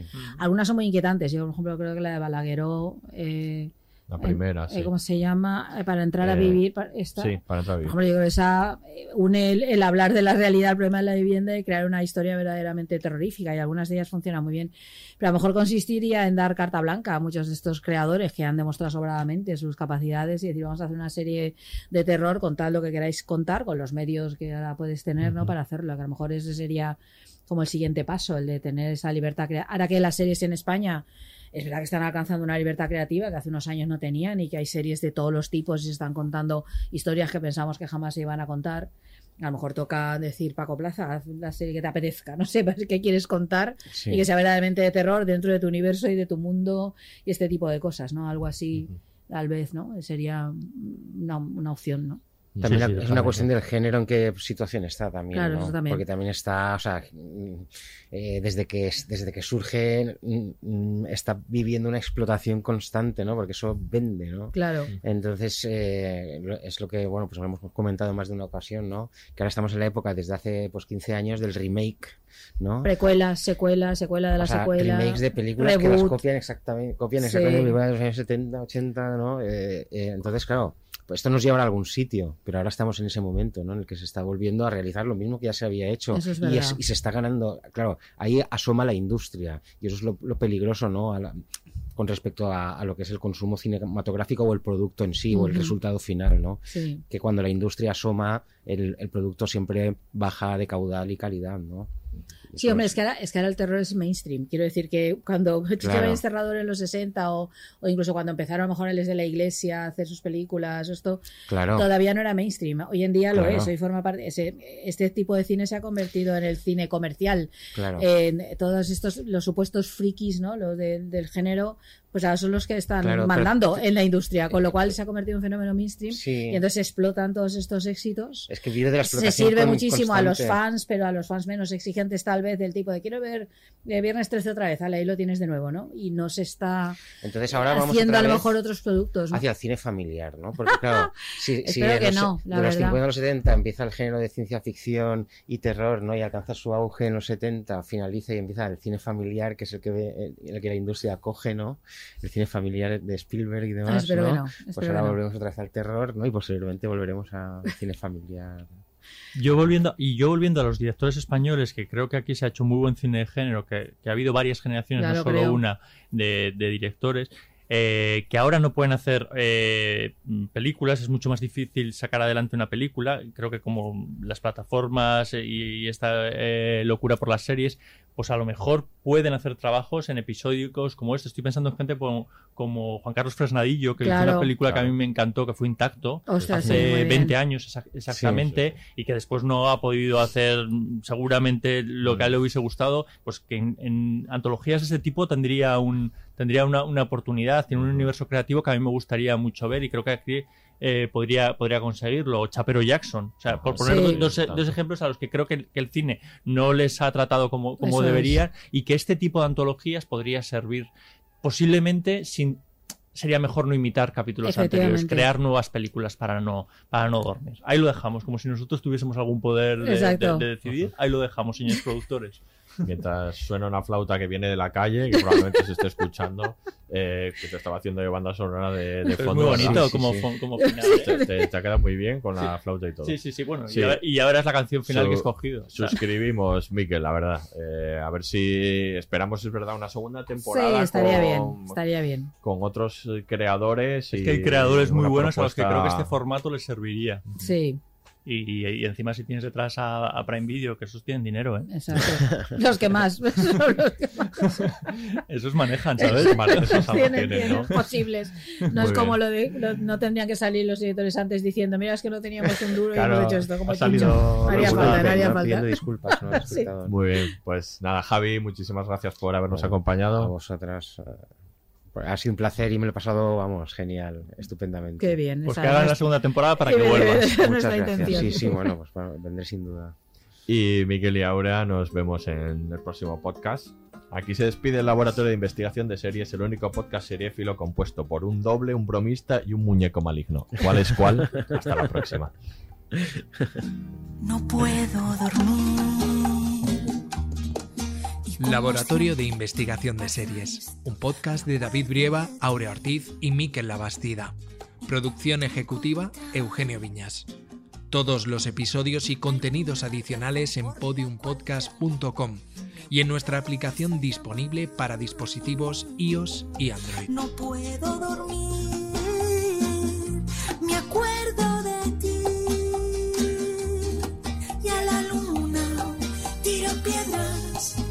再多